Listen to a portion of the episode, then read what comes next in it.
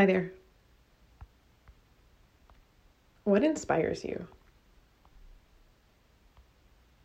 What inspires you is a question we dropped into practice the other day in journaling class. A question meant to shift focus from absence to presence, to break up writing that's focusing only on the negative aspects of life. What inspires you is a question I know I've both playfully explored and wrestled with over the course of the last year. In what has been just about a full year of living through pandemic and quarantine, what inspires you is a question that's felt, frankly, challenging to respond to at times. Times when other needs, like feeling grounded or feeling safe, have demanded priority.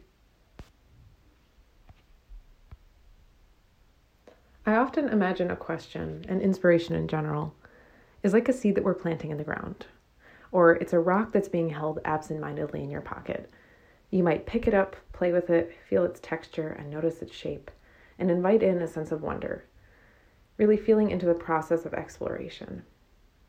By allowing the process of curiosity and reflection to fuel a sense of wonder and contribute to a deeper sense of awareness, I find it's really what keeps me going.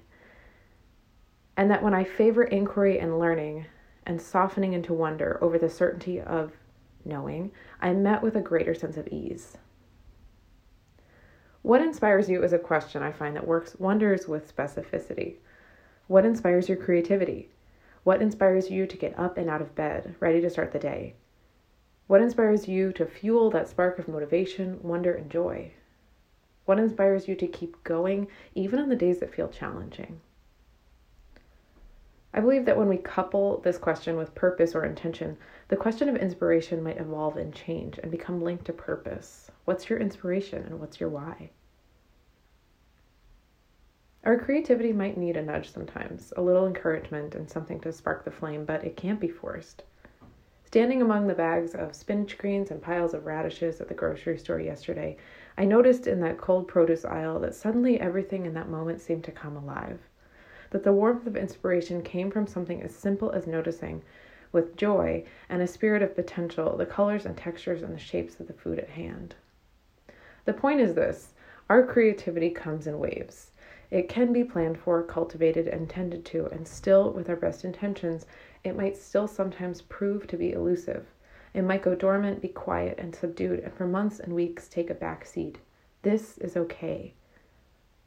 Creativity and inspiration require trust. They're a small thing planted, a growing seed, and with time and dedication, in moments of joy and doubt, inspiration might surprise you, fueling your practice when you aren't expecting it. These days, nearly a year of quarantine later, I'm finding inspiration in the mundane.